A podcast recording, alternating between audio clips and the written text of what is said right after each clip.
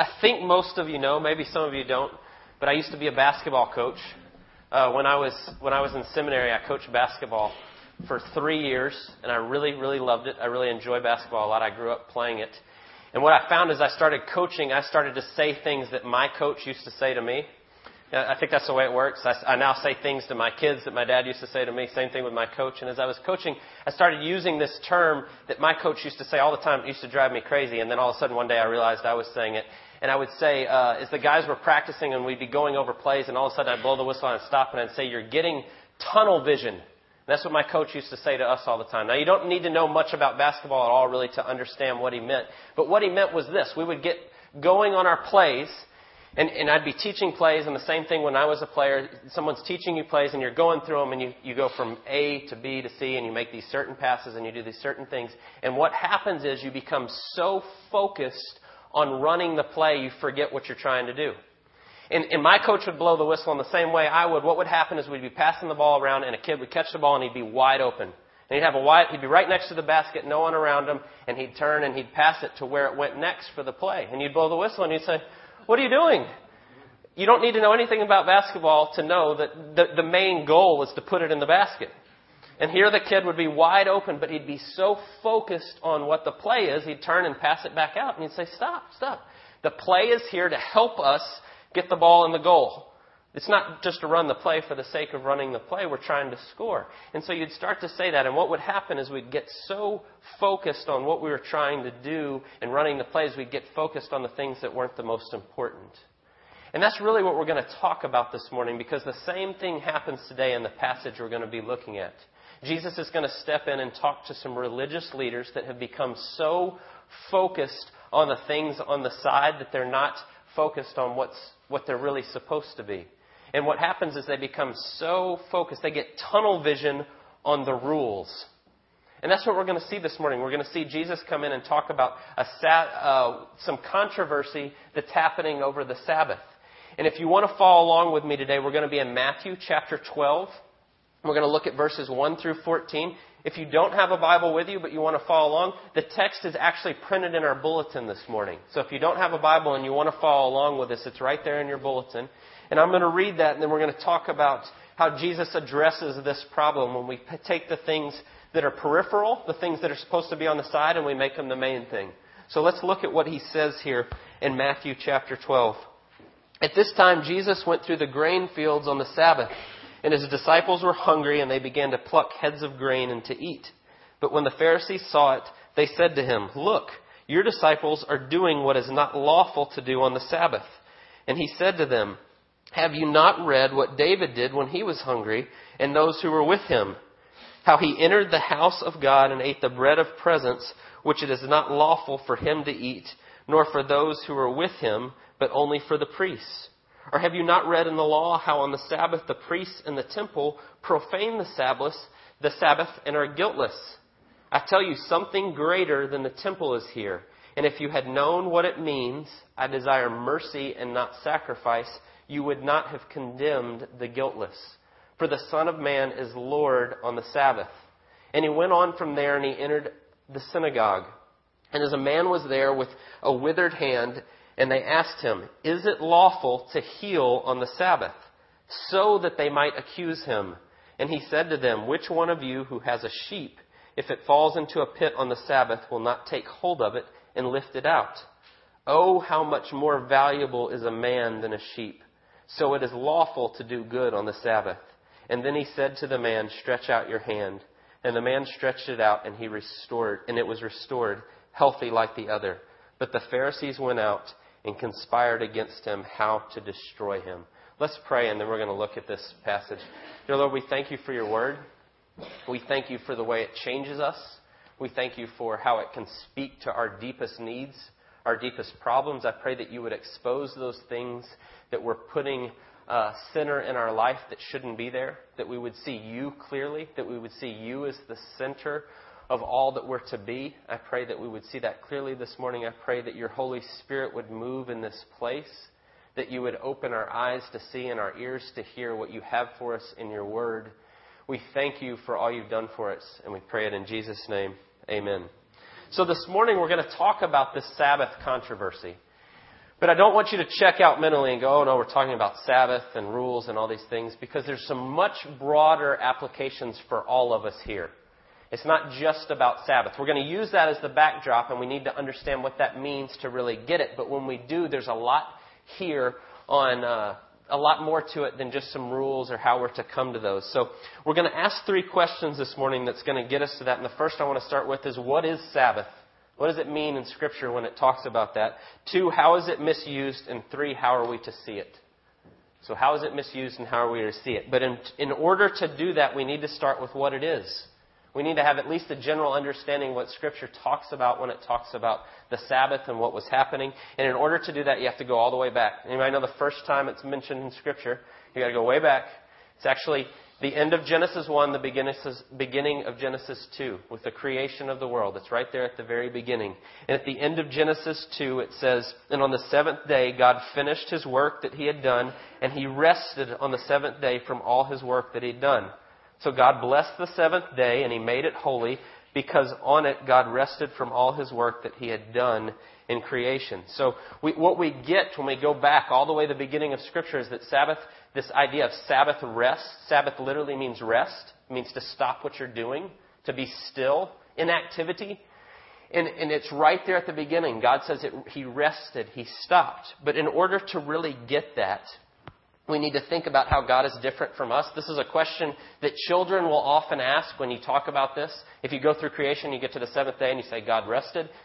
Inevitably, some child will ask, Well, was he tired?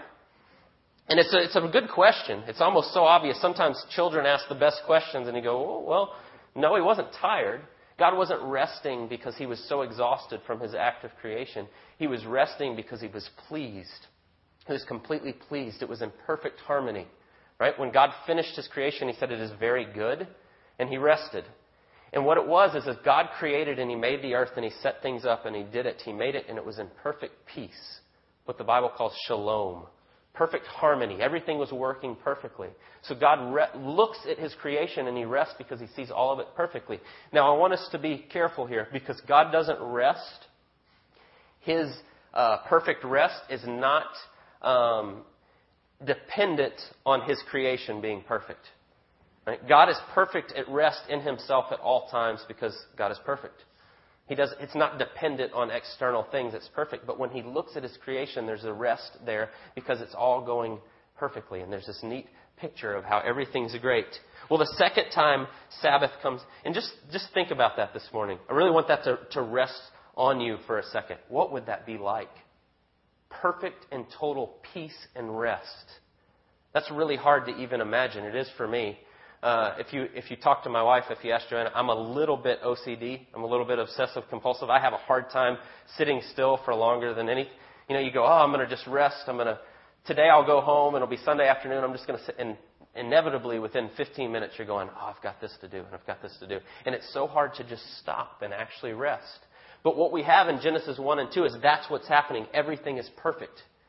And there is an actual full and true rest that this, that's there. The second time Sabbath comes up in Scripture, the next time it gets mentioned is a book later, and it's in Exodus chapter 20. And if you know what happens in Exodus 20, that's when God gives the Ten Commandments. And He gives the Ten Commandments, and He makes the command that we're to rest. Well, now there's a huge thing that happens between Genesis 2 and Exodus 20. Well, there's a whole lot that happens between Genesis 2 and Exodus 20, but there's one thing that's really important with the way we relate to God as people that happens from Genesis 2 to Exodus 20. And I'd say it happens in Genesis 3, and what happens is sin enters the world. Right? God sets man up in the garden and everything is perfect. It's at perfect peace. It's flowing along perfectly. And he says, I want you to trust me. Just trust me. Don't go eat from this one thing. I want you just to trust that I know best. And what does man do? They say, I think I know better. And when that happens, sin enters the world and things get all distorted and out of whack. And so when we get to Sabbath in the Ten Commandments, there's a little different feel to it now as people. God gives us Sabbath rest and He makes this command to us. He says, You need to rest because you, are working so hard and you're doing all these things that you're not quite got it right. And, and what I mean by that is Go back to right at the beginning, Genesis 3, the fall. Creation happens, God sets them up, then they decide to, to basically we're not going to completely pay attention to God. And so hard things enter. It's kind of like the machine's working along perfectly and a, and a wrench gets thrown in it and it gets messed up. And so suddenly work becomes very hard and it becomes out of whack and that everything's not perfect anymore. So when God gives us 10 commandments, He gives us the Sabbath and He tells us to rest. And there's really two reasons He gives it to us. And He gives it to us partly for our own good. He tells us to rest. We need rest because we get so busy and we need these things and we get out of whack and we need to stop. But more importantly than that, more importantly than just the rest, God does give us Sabbath rest for our own welfare. We need to stop. We need to stop being so busy and we need to rest. But more importantly than that, we need to stop and confess to God that not everything is going to fall apart if I don't keep working. You see what that, see what I'm, I'm aiming at here? When we stop before Him, what we're saying is we belong to the Lord and everything is sustained by His hand. Right? When God gives the, the direction that you need to rest on the Sabbath, have a Sabbath unto the Lord, you stop. And it's to focus on His complete sovereignty and who He is and how He's supposed to be the center. And our rest can only be in Him. Do you see that? It's not just a physical rest, although it is that. But a good way to think about it when we think about the Sabbath for us is that Sabbath is for our welfare, but it's also for God's glory. And I'd even take it a step farther because when you start to get that connection and you really think that through, our welfare and God's glory are really one and the same. Right? I love the way I love the way uh, Dr. John Piper says it, and he says it better than anyone I've heard. He says, "He, being God, God is most glorified when we are most satisfied in Him." So you see what we're, we're getting at. Sabbath is we stop and we rest and we focus on God. We rest in who He is and what He's doing, and we don't have to be so busy. See, when sin entered the world, we've totally distorted the whole thing on how we work and what we do. And there was work going on. God gave work for Adam to do in the garden. He was he's to go out and he was to do. He had jobs and certain things he did. But the difference between that before the fall and after the fall is this: Oftentimes now our work and what we make busy, we're trying to justify ourselves. We've taken our work and we've made it the way that we, we feel good about ourselves. I'll give you a perfect example. It happens with almost every two men when they meet. They say, hey, how you going? I'm Bob. I'm Joe. Whatever, right? And they, they shake hands. And then the first question is, what do you do? Right? You ever think about what's kind of behind that? We're, we're asking who they are as a person based on what they do. We do that all the time. We've taken work, we've taken the things we do, the way we go about our day, and we make that how we justify ourselves. So when God gives this this Sabbath, He's saying, You need to stop. You need to stop doing all this and focus on me. Right? The most important thing about you is how you relate to God, not your job and your work. So, what is the Sabbath? What is it in Scripture? It is the way, uh, it's for our welfare. It's something God gives us to rest for our welfare, but it's for His glory. You see that? So that's, that's basically what the Sabbath is in Scripture, that we're supposed to rest and focus on Him. So then the question becomes, how do we misuse it? And I touched on that a little bit already in the way we start to get into our work. But it's not just that. Right? God says, keep the Sabbath day holy. Don't work one day a week. Set that aside and don't work. In the Old Testament, that's what he was saying. Inevitably, what happens is we take that and we make it into a rule. Right? We make it into a rule. If I do this, then I'll be okay before God. We take it and we twist it into a way we justify ourselves before God. Now, you may say, well, I don't really struggle with that so much today, the Sabbath, but I'll give you an example. It's the same thing. There's a command in the New Testament. Do not forsake meeting together regularly. Here, we're supposed to be and come to church and meet together. Now, we can take that and we can twist it into a rule that I justify myself before God, and we do that all the time. Oh, no, I haven't been to church in two weeks. And we start to feel guilty. I better go this week because I haven't been. And we're doing the same thing. We're making church into a rule. We're making God's commands that were given for us because it's how we flourish, it's how we work best, and we twist it into rules. And we do it all the time, and that's what happens. And that's really what we see happening even in this scripture here today. Look at me with me at uh, verses 1 and 2. And at that time, Jesus went through the grain fields on the Sabbath, and his disciples were hungry, and they began to pluck heads of grain and to eat. But when the Pharisees saw it, they said to them, Look, your disciples are doing what is not lawful to do on the Sabbath. So what happens here is Jesus and the guys are out walking through a field and they're hungry and they pass some grain, some stock, and they grab it and they take it and they, they rub it in their hands and they pop it in their mouth. And there's the Pharisees, the legalism police. There they are watching. And they go, aha, we've got you. You're doing work. You're farming. That's really what, it's almost comical when you think about it. What they're saying is, you're being a farmer. They're not being a farmer. They're, they're taking a snack as they stroll through. But what's happened is they've taken what God's commands and they've made it into a bunch of rules. You can't do this. You can't do that.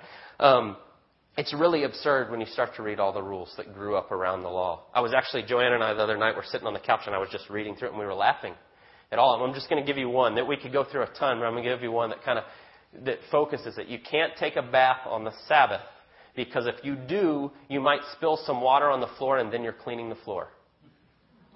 I'm not making that up. That, that's what had grown up around the Sabbath rules. They had taken what God gave us, what was originally intended for you to rest and to focus on who God is, and they had made it into all these rules and all these things you do, and it had gotten so ridiculous and so out of whack. And we laugh at that and we kind of go, that's crazy. Who could ever?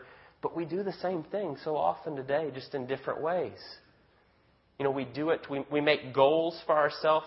Uh, by the age of 40, I want to be partner in my firm, right? And if I make that, then I'll, then I'll be happy with who I am. And we start to try to justify ourselves by our work. Or maybe we try to justify ourselves by our children, right? If my, my kids are on a roll or they're this or that, uh, if they get into this school and then we, we go, look at how good of a parent I am by what my kids do. And we do it with all different ways, whatever it may be. Maybe you're really good at, maybe you're a really great artist or you're a really great musician or whatever it is and you get your worth from, look at what I do. And we do it all the time and we start to twist it into a way that we justify ourselves. And it's a mess when we do that. And that's what's happening here. They start to take everything and make it into rules, into ways that they can justify themselves. But that's not all they do. Look at what they do in verses 9 and 10. So, first, they take the Sabbath. The first way we misuse it is we make it rules in ways we try to justify ourselves. But look what happens in verses 9 and 10. And he went on from there and he entered the synagogue. And a man was there with a withered hand, and he, they asked him, Is it lawful to heal on the Sabbath? So that they might accuse him. You see what's happening? First way we misuse it is we make it into rules. The second way is then we make it into rules so we can hold it over other people, so we can push them down and make ourselves look better. You see, that's what they're doing. They come in and they go, ah, aha, let's, let's ask him this question and see if we can't catch him in some sort of uh, problem here, in some sort of sin, so then we can say, look how much better we are. See, what happens is when we start to make God's laws into rules, our relationship becomes horizontal and not vertical. Right? We start to look at all other people and we go, ah, oh, that one's not doing so good, I'm better than them. And instead of actually drawing closer to God, trying to be closer to them, we try to push everybody else down so we look like we're closer. Right? That's what the Pharisees were doing. They were making it into rules to try to justify themselves, but then they took it a next step further. They're trying to mess other people up. They're trying to catch them so they can make themselves look better. And it's a sad way to live. This may seem like a really ridiculous example, but as I read this this week, I thought of a show that I used to watch when I was a little kid. It was The Dukes of Hazzard. If you know what the Dukes, if you don't know what the Dukes of Hazzard is, it's a horrible show, and there's no reason to watch it. It's really bad. I mean, literally, if you watch it now, you'd be like, "Why did I ever watch that?" It's really bad. But uh, the one thing I remember in Dukes of Hazzard is they drove around everywhere really fast, and the and the sheriff was always trying to catch them. And then he would start setting up speed traps for them everywhere. The Dukes, the two guys would drive around. And they'd go and he'd switch the, the sign. You know, it'd say 55, but he'd switch it to 40. And then he'd go, aha, now I've got him. And he'd go after him. And what he would do is he would use these speed traps to try to catch him. And I know that sounds like a crazy, kind of silly example, but that's exactly what the Pharisees were doing. They were taking the law and they were trying to get so particular about it that they could catch people. And just like the speed limit, I mean, think about it. What is the speed limit for? The speed limit is there to help us get safely from point A to point B. That's what it's there, to help us be safe. It's for our own benefit. And when you start to use it as a speed trap, then suddenly you've totally distorted what it was there for. Same thing with the Pharisees. Instead of God giving us laws that help us to, to flourish and to live better, they start using it to put other people down. and point out, oh, you messed up and you did this and you did that. And there's this really, really bitter irony that comes out of that. And it's the same thing when we start to try to justify ourselves, but it's certainly with the Pharisees here. The bitter irony is here they are on the Sabbath working harder than they've ever worked trying to catch everybody else. Right? The Sabbath that's set aside to rest and to focus on God, and they are so busy looking at what everybody else is doing. They are working so, so hard. And it's the same thing in our lives when we start to try to justify ourselves by what we do or our job or how good our kids are. It's, a, it's like a hamster running on a wheel. You'll never catch up. You'll never get there. And you'll just go and go and go and go until you're exhausted and you'll never rest because you're trying to do it. You're trying to take what God set up to point you towards Him, and instead you're trying to make it some rules I can follow to earn my way to Him. You see the difference? And that's the way we, we misuse the Sabbath. We do that all the time. So, how do we come to it correctly? What does Jesus say here on how we are to use it? Look at verses 3, 4, and 5 with me. Right? When they first accuse him and the disciples, they say, You're doing what's not lawful on the Sabbath. He said to them, Have you not read what David said when he was hungry and those who were with him? How he entered into the house of God and he ate the bread of presence, which is not lawful for him to eat, nor for those who are with him, but only for the priests. Or have you not read in the law how the Sabbath, on the Sabbath, the priests in the temple profane the Sabbath and are guiltless?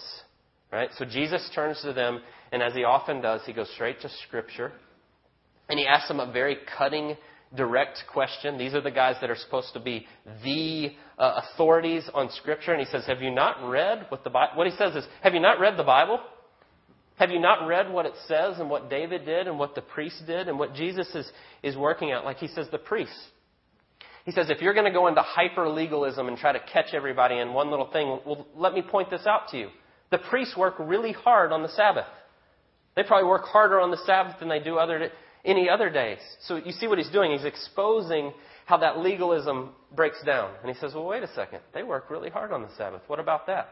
And of course, they didn't have an answer. They weren't sure what to say. But Jesus makes his point here, and he goes straight to it. And what he's saying is, God cares more about the heart than he cares about the rules. And that doesn't mean he doesn't care about the rules, but he cares about the motivation that's behind carrying them out, not just carrying them out on the outside. You see that? So he goes straight to that. Now look at what he says in verses 10 through 13. Right? They, they ask, is it lawful to heal the man on the Sabbath so that they might accuse him? So they're trying to set him up. But what he says, excuse me, what he says is, which one of you, if you had a sheep, if it falls into a pit on the Sabbath, will not take hold of it and lift it out? Or how much more of how much more value is a man than a sheep? So it is lawful to do good on the Sabbath.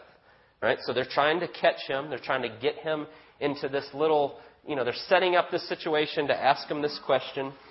And Jesus knows what they're doing. We've said that over and over each week. He knows the thoughts and the intentions of man, and he knows exactly what's going on, and he walks right into it, and he turns it back onto them, and he says, Which one of you would help your sheep?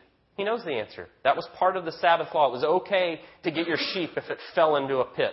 They had some things in there, some uh, some little loopholes that they could they could get in there, and that was one of them. And he knew that, and he goes right to it, and he says, "Which one of you wouldn't take your sheep?" And then he turns and he says, "How much more valuable is a man?" And I can hear as I read this, as I read this this week, I can hear my coach in my head going through Jesus. You've got tunnel vision, guys. You would help your sheep, but you wouldn't help this guy because it's the Sabbath. You've made it all about rules and what you're doing and how well you do it. You've missed the big picture. Right? I want you to think for just a second how Jesus summarizes the law. Right? When he's asked, what's the greatest commandment? Love the Lord your God with your heart, soul, mind, and strength, and love your neighbor as yourself. Right? And he says, you guys have totally missed that.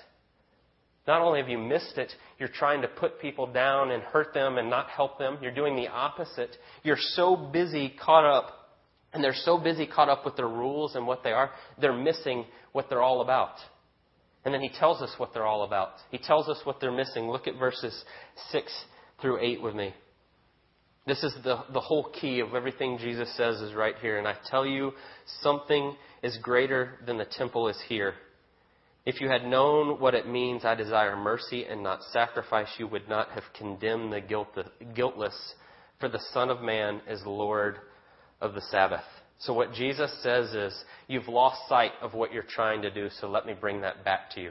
Let me bring that into focus for you. And Jesus turns and he says to them that all Sabbath, all the rules, you know, he gives that example of the priests. He says the priests are working really hard in the temple, and they all, nobody would have had an objection to that because the temple was the center of worship at that time, and it was the most important thing. And Jesus says, just as the priests worked in the temple and you're okay with that, well, something greater than the temple is here. And of course, we know what Jesus is talking about. He's talking about himself. And he says, All these things that you're doing, all these rules, and all the Sabbath, and all the stuff that you're working so hard to do, he says, all of it points to me. And you're missing it. You're missing the very thing it all points to. And then he tells them, he says right there, I desire mercy and not sacrifice. We're not going to spend a long time on that because we talked about that just a couple weeks ago. But let, let me remind you what we said. I desire mercy. Mercy means steadfast love. So, what Jesus is saying, I desire steadfast love, not rules. I desire you to love me above all else, and in doing so, that overflows and you love your fellow man. And he says, You guys are missing it because you've made it all about rules. You've made it all about justifying yourselves by what you do, and it's a mess. And that's what he says to all of them. And he says, You'll never rest. What he's telling, there's never going to be rest. Right? Jesus says, I'm the Lord of the Sabbath. You're never going to get rest the way you're doing it. There's only one way you're ever going to get rest. You know, that wonderful, wonderful thing we talked about at the beginning when everything is perfect, that perfect shalom, the perfect peace, perfect relationship with God. And Jesus says it's not going to come through you attaining it through some rules. Right? Our very first reading, our first reading this morning from Hebrews 4 tells us exactly how it's possible. And it says this So then there remains a Sabbath rest for the people of God. For whoever has entered God's rest has also rested from his works as God did from his. See, what he's telling us is the way that we actually rest, the way that we really have true Sabbath rest, is not by earning our way. It's not by taking the things God says and making them into a to do list. And if I do this, this, and this, then I get there. Right? If we, if we come at it that way, you will never rest. You'll always be exhausted and you'll never make it. The only way we truly rest and we truly enter into that is when we come to Jesus as the one who's done it for us. And that's exactly what he's saying here. Something greater than the temple is here. I'm the Lord of the Sabbath. You come and you rest through what I've done for you, not what you do for me. You see the difference? It's a world of difference. It's the exact opposite. Jesus is saying you'll never earn it. Have you ever thought, as you're reading through the Gospels, maybe you read through the Gospels and you think, this is such a weird mix of stories. You know, it goes from one to the next and it kind of jumps around. But as you start to read it more and more, you start to see clearly how God has laid His Word out. And here's this beautiful picture of Jesus pointing to you get Sabbath rest. The Sabbath is pointing to me, and it's about you resting in what I've done for you. And if you notice, look with me, if you've got your Bible, at Matthew 11, verses 28 to 30, the passage that immediately precedes this passage on how we rest. And it says this Come to me, all who labor and who are heavy laden, and I will give you rest. Take my yoke upon you and learn from me, for I am gentle and lowly in heart, and you will find rest for your souls. For my yoke is easy and my burden is light. See, Jesus is saying it's not about rules, and it's not about you earning your way, it's about me and what I've done for you. You come to me and you rest in the grace that I freely give you. You come to me and you say, It's for what you've done for me, not what I can do for you. You see the difference there. So, what happens, though, so many times, and it's where, where even the, uh, the title of our sermon came from today. When we take Christianity and we turn it into a bunch of rules and the way we earn our way, we remove what Christ has done for us and we end up with religion. Right? So I always say Christianity minus Jesus Christ equals religion. It's just a bunch of rules and things that we try to earn our way. But that's not what Christianity truly is. Christianity is putting your faith and hope in all things and what Christ has done for you, and then you want to do out of giving back for Him, and you can rest in who you are before God because what He's done for you. So I want to end with this this morning. If you are trying to earn your worth, if you're trying to validate your existence, if you're coming to church this morning to assuage some sort of guilt, Oh no, I haven't been to church in a while. If you feel that, I'm here. Oh no, now God will be happy with me because I've come to church or I've done whatever it is. I want, I want to ask you this morning to lay that down. Let go of it. Because if you're, if you're coming to Him that way, you'll never rest. So lay it down to Him today and give it to Him and enter into the rest that He's freely offering you. That Jesus has taken your sins and He's paid for it on your behalf and He gives you all that He is. I want you to think about that. Right? We talked in the beginning about how God is perfect peace and perfect rest in and of Himself. He's offering that to you in Jesus, and He says you can just take it as a free gift. And I want you to lay it all down. And when, when that happens, you realize you're accepted and loved by God of the universe because of what Jesus has done for you, not what you do for Him. And when that happens, you can finally and completely and totally rest in who you are in Jesus. Let's pray. Dear Lord, we pray this morning that we would see clearly that all you've done for us is to point us uh, to who you are, that all the rules and all the Sabbath and all the things point to you and what you are coming to do for us, that they reveal that we can never do enough on our own, that your relationship with us is not built on rules that we earn our worth before you, but it's built on what Jesus did on our behalf. I pray that you would impress that upon our hearts, that we would be able to truly and completely and totally rest in who you are and what you've done for us. That we'd lay down all the things that we try to uh, justify ourselves with, whatever it may be, and that we would find our worth in you and you alone. We thank you for all you've done for us, and we pray it in Jesus' precious name. Amen.